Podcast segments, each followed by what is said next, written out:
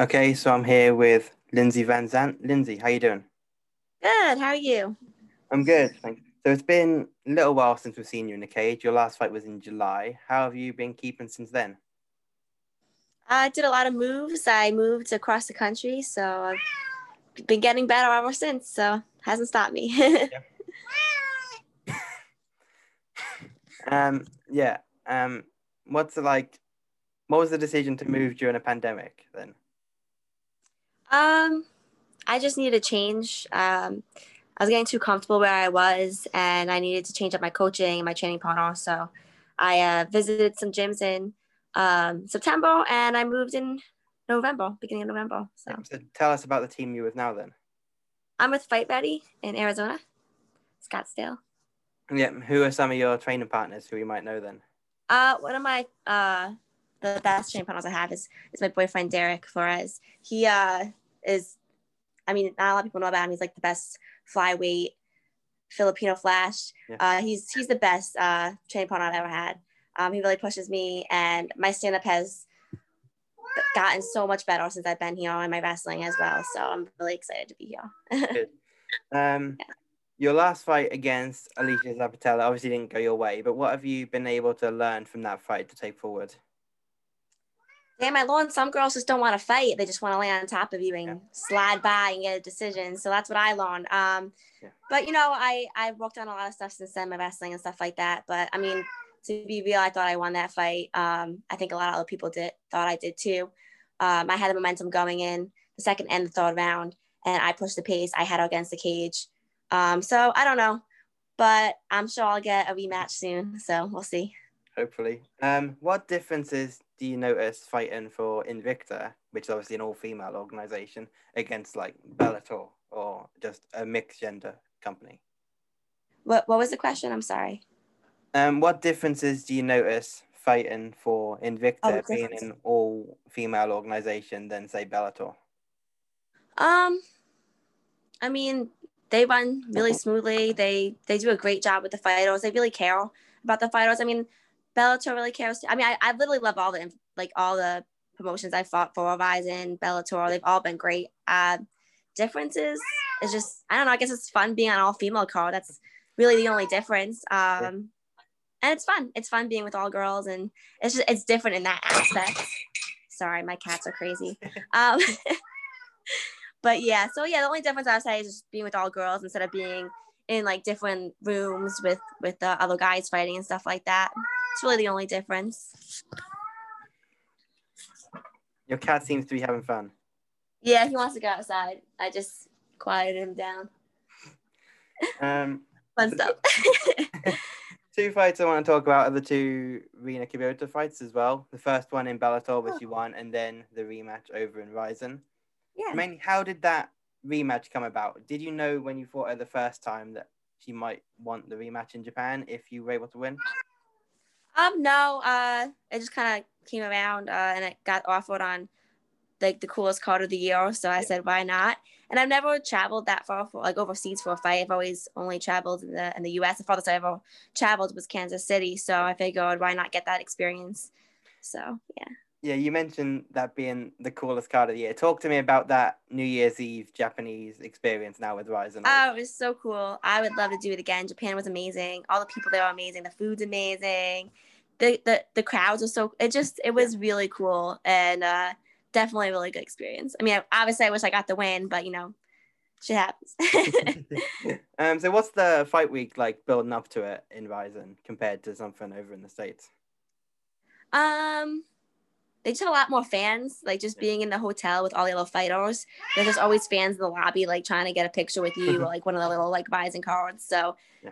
you can't, I got like swarmed a couple times, and I wasn't used to that. So I was like, oh damn, this is cool. But yeah, so that, that, that's probably like the only thing that's like way different. Other than that, you still have the weigh-ins and yeah. the, the fight media and stuff like that. All right, so obviously another thing with Verizon is it's a different rule set. So how were you able to prepare in camp for fighting under different rules? Um, well, we only had like a, like a month out that we had time to prepare, so it's kind of a, not a lot of time to prepare for that kind of rule change, but just I kind of kept it in mind when I was in there. We we did some stuff, but you know, it's always different when you're in there. So yeah, not, not a lot of time to prepare in that, in that sense. But uh, like I said, I just had the, the new rules in mind, and yeah. to try not to put myself in situations where I want to get like kicked to the face on the ground, or yeah. kneed to the face on the ground. So. What, how, much of, how much of you was hoping you'd have a chance in that fight to throw a soccer kick to her on the ground? Oh, I definitely walked some of those. Like, yeah. I was looking more offense than defense, like, leading up. I like, that'd be dope, like, yeah. to stand up and, like, kick her in the face while she's on the ground. But, I mean, you know, the opportunity didn't arise. yeah. Um, so there's been a bit of talk recently about Atomweight joining the U F C. I saw you shared an article about it earlier. Yeah. Um, what do you think about the current depth of that division? Do you think it has potential to grow as well with the U F C? Oh, yeah. With all, like, more women doing M M A, I think for sure it's going to grow. I think it's just the beginning. And there's a lot of girls right now that people don't even know about. And like I said, like, there's a lot of girls overseas too. So they could really definitely make a big di- division with girls from ONE, Verizon, and then in the U S, I think for sure it's going to be a deep division. And then you've obviously got people like Michelle Waterson or Tisha Torres who could move Yeah, down. That could come down. Yeah. I'm sure they would love to do that. yeah. So, um, one thing, or how do you hype yourself up for a fight? Like, do you like to be calm? Do you like to get really amped? What do you do to kind of get in the right frame of mind? I usually, I like to be calm. Um, I usually pick my fight music on how I'm feeling, like if I need to be amped up or if I need to be like chill. Um, but for the most part, I go in there pretty calm. I'm usually really, I'm, I'm always really excited, but I know that if I can stay calm and relaxed, that I'm going to do my thing. So, so what sort of music are you normally listening to before you go out there? Um, I actually really don't listen to music in the back. I just pick, pick my fight music based yeah. on how I'm feeling. But like in the back, I'm usually like antsy and like kind of jumping around, always like stretching and mobilizing and just feeling, trying to f- make sure I feel good and feel warm. And uh, yeah, usually I'm like, okay, Lindsay, like go take a nap or something and like pass some time. But yeah, I'm usually pretty chill in the back. I don't really listen to music in the back all right. at all, really. I just crack jokes the whole time and talk to people and yeah. yeah. Um, do you get nervous before fights? Do you feel pressure? Because I've spoken to some fighters who do, some fighters who don't. So what's your opinion on that?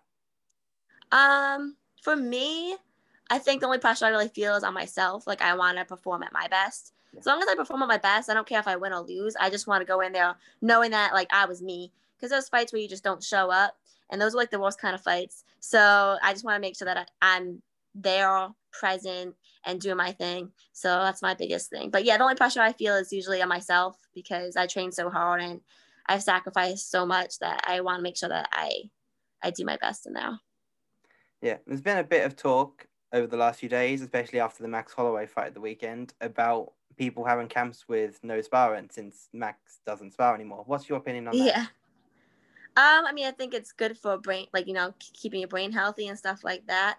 Um, I think there's levels. So, like, you know, he's sparred probably so much in his day. Does he really need to spar anymore? I mean, look at his performance. I mean, he can just, you know, keep sharp and be fine. But I think that people have to realize that there's like a levels to this. So like, I'm going to still spar with my yeah. fight. I mean, I don't think I'm ready to like stop sparring. I still have to yeah. know what works for me, but Max already knows what works for him. Yeah. You know? So, I mean, I'm still figuring that out and, and putting stuff together. Whereas he's, he's pretty much mastered that. I mean, there's always stuff to work on obviously, but for him, I think it's just staying sharp and being ready and he'll be fine. um, so you just had the one fight last year. Is the plan definitely to be more active this year? Oh, yeah. I mean, I wish I, I mean, I think we all wish that we were more active this yeah. year. Uh, we last year with COVID. But um, yeah, of course, I always want to fight as much as possible. I mean, the year before that, I fought like five times. So I'm, I just want to keep the keep the ball rolling, get back in there. yeah. So what sort of time frame are you looking at?